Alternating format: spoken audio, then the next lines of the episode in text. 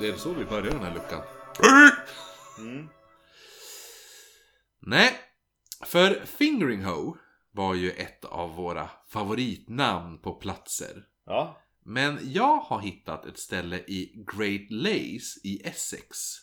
Som enligt mig toppar det här namnet lite grann. Vilket jag snart kommer då nämna.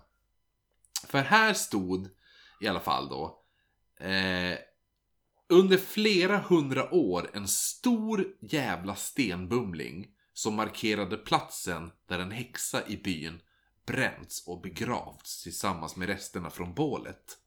Oh. Platsen blev känd som Scrap Faggot Green. ja, det är bra. Det är bra. Scrap Faggot kommer... Det, jag skulle nog ändå hävda att det inte är lika bra som Fingering Ho. Jag tycker det är bättre. För, för totalt så, Fingering Ho låter ju som den fingrande horan. Ja. Den där, vad låter det som? Skräpbögen. Ja men det är en massa andra ord också som inte är lika skräpböge. Va? Men hur var det för det namnet? Scrap Faggot Green. Skräp, skräpböggrönen? Ja. Den grö... ja. Ja men fingrande horan eller skräpgrönbögen? ja. De får dela första plats. Ja, ja. Okej. ja det är ett bra namn! Ja, så scrap faggot kommer från det gamla ordet scratch faggot som då betyder, Kliabögen. nej det betyder typ eh, häxa ungefär. Så Eh, att häxor var bög. det finns två kandidater, ja alltså, s- alltså typ, s- det är något sånt här typ att scra- scratch fag eller något sånt där har jag för Ja. mig. Alltså både scratch och faggot kan betyda häxa. Oh, coolt. Så att det är därför det heter det.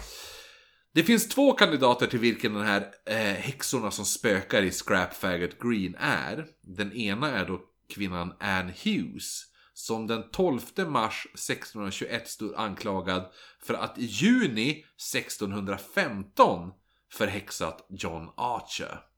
Till det stadiet att han avled i plågor. Hon fanns skyldig, alltså det är ändå sex år. Ja. Ja.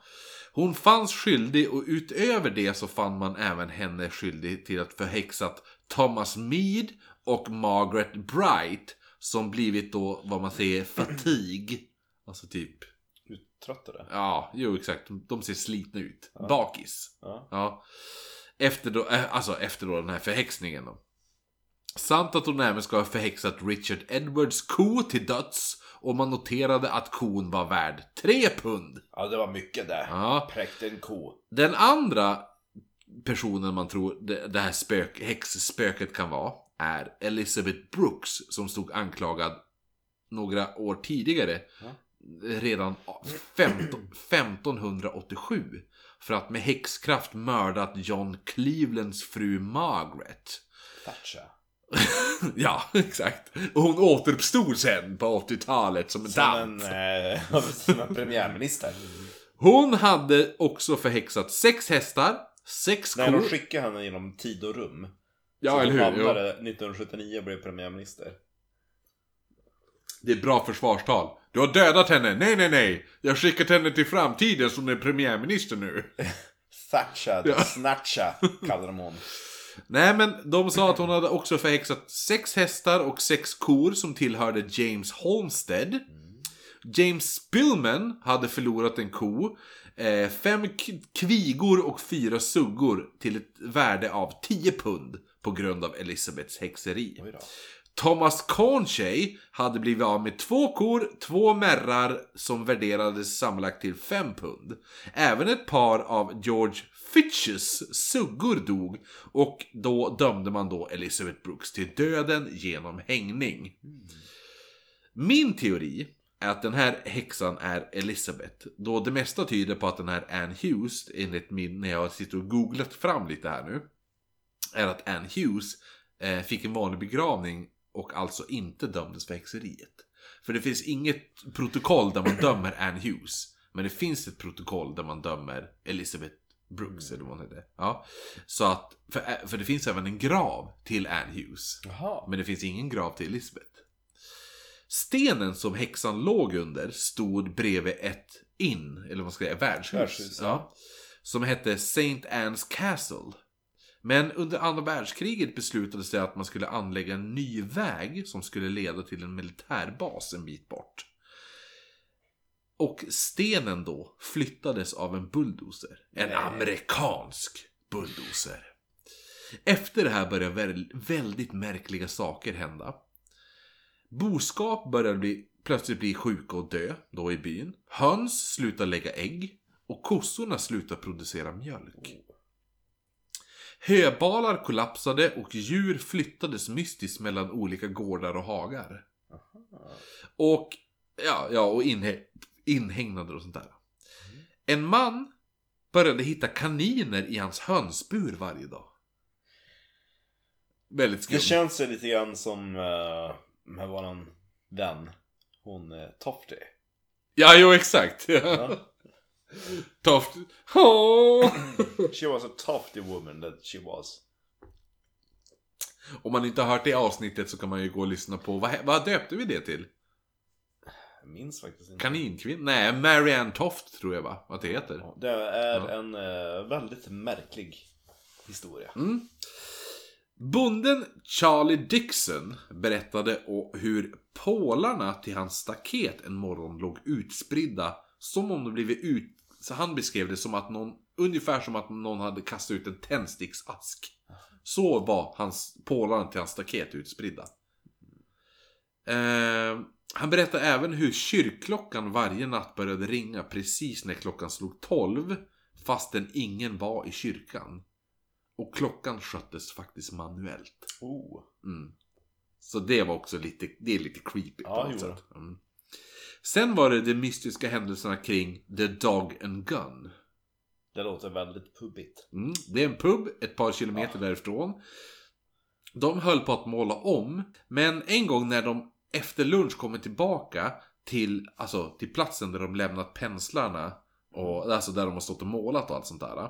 Så all, allt var borta. Och de tänkte först att det var någon som hade jävlats och stulit de här grejerna.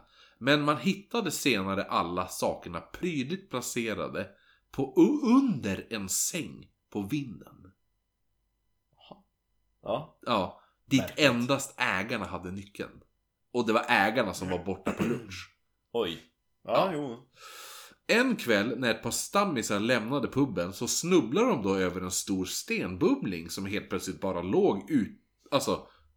Den Lagd där. Utav Ja. en bulldozer från Amerika. Exakt. Nej men det var bara en sten, stenbumling som helt plötsligt var alltså, uppstått från ingenstans. Mm. Bara 150 centimeter ifrån dörren. Så det är Oj du. inte... Ja. Eh, den här stenbumlingen visar sig... Ligger kvar än idag. Nej. Men den här stenbumlingen visar sig vara den sten som flyttats från häxans grav. Yes. Mm. Ja. För att man ska få en uppfattning om, hur, hur, om stenen så vägde den två ton. Oj. Mm. Den flyttar inte liksom en medelsvensson hur som helst. Nej, det är ingenting Det är man inte, gör. så här, inte ens om man ber sina grannar om hjälp kan man flytta den. Nej, det är ingenting, det är ingenting du... Det är, så här, det är en pub. Eh, en och en halv... Det är, det är inte som att du och jag ikväll. Du, det finns en, det finns en sten här k- vid ICA Maxi. Ska vi... Den väger två ton. Ska vi försöka ta den till Holmsund? det gör man inte. Exakt. Nej. Nej. Att saker började flyttas av sig själv och djur som blev sjuka kunde man inte alltså, fortsätta med. Så man beslöt sig då för att flytta tillbaka den här stenen till sin ursprungliga plats. Och efter det så upphörde alla de här märkliga hän- händelserna. Ja. Stenen står idag på samma, alltså Ursprungliga platsen. ja, där den alltid då stått utanför St. Anne Castle. Ja. Som sägs vara Storbritanniens äldsta pub. Åh!